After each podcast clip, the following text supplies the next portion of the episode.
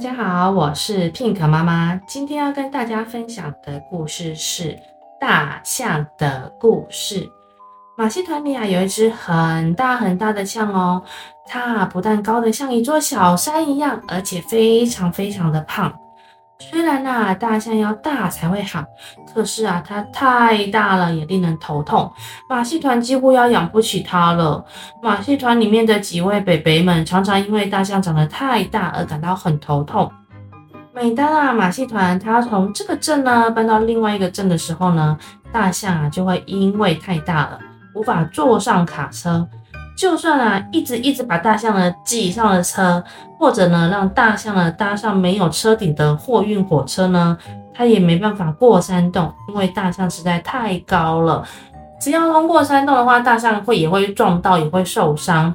而且啊，大象实在太会吃了，使得马戏团几乎找不到足够的食物给它吃。这一天呐、马戏团的北北们终于决定要将这只大象送给小镇里面的动物园了。这个小镇里面呢，虽然有个小小的动物园，可是没有大象哦。那马戏团的北北们呢，把大象带到动物园里面，要离开的时候呢，就跟大象说：“大象啊，你要乖乖的待在这里哦。我们呐、实在是没有办法再带着你到处去表演了。但是呢，你可以好好的待在这边，让镇上的人喜欢你。”我们呢，有空的时候就回来看你哦。不过啊，你要好好照顾自己。马戏团的每一个北北们都来跟大象呢一一的道别。那因为这只大象啊，受过马戏团北北们的训练，它很会表演节目，而且呢，这位大象呢很和气，所以呢，北北们呢都很喜欢它。当然呢，小镇上面的每一个小朋友跟大朋友也都好喜欢它哦。日子一天一天的过去了，转眼之间呢，大象住进动物园里面呢，也已经好几天了。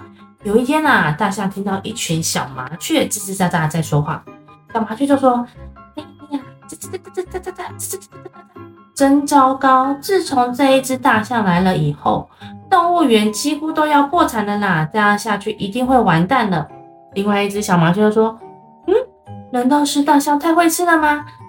对呀，对呀，自从这只贪吃的家伙来了以后啊，熊啊、猴子啊、山猪们的食物都不够吃，他们都在抱怨。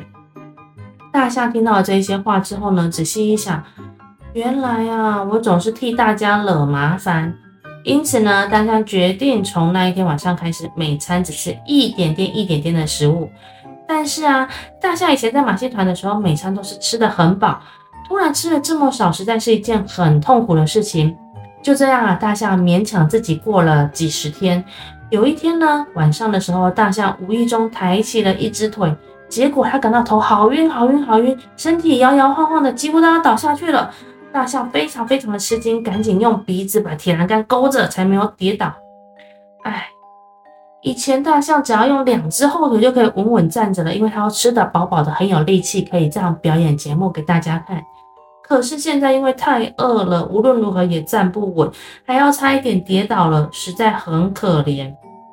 然后这只本来很壮很壮的大象呢，因为没有吃到足够的食物，身体已经变得很轻很轻很虚弱了。哎呦，大象生病了。小猴子看到大象呢，刚刚那一幕要抓住栏杆才能够站稳的情形，吃了一惊，连忙跑来问他说。大象，大象先生，你怎么啦？最近你怎么看起来好像很没精神呢？于是啊，大象就把他从小麻雀那边听到的事情详详细细的说了一遍。小猴子听了大象的话，难过的眼泪大颗的大颗的掉下来。他说：“大象先生，你不要听那些小麻雀们，他们胡说八道。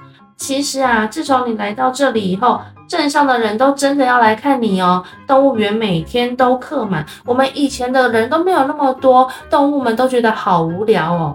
现在啊，动物园每天客满都是你的功劳，你要更加的提起精神啊。小猴子呢，好心的安慰着大象。大象听了这些话之后呢，觉得精神好多了。诶，小猴子说的好像也有道理耶。从明天开始啊，我要尽量吃饱，然后把以前呢在马戏团表演的节目呢，好好的表演给游客们看。这样一来啊，游客就会越来越多，动物园也会越来越好玩了。大象想到这里啊，就把它长长的鼻子伸向蓝蓝的天空，很有精神的发出呜呜呜的叫声哦。小朋友，有时候我们会听到来路不明的耳语，说：“诶，这个人怎么样怎么样？”那其实呢，我们要去真正了解事情背后的原因，才可以证明这件事哦。小麻雀呢，他们就是路过不知道动物园的状况就乱说，害得大象先生呢饿肚子饿了好几十天，动物园也差点失去了大象。那好险，因为有小猴子的帮忙，才可以让大象先生更有精神，可以表演更多的节目给小朋友看哦。好喽，我是 Pink 妈妈，我们下次见，拜拜。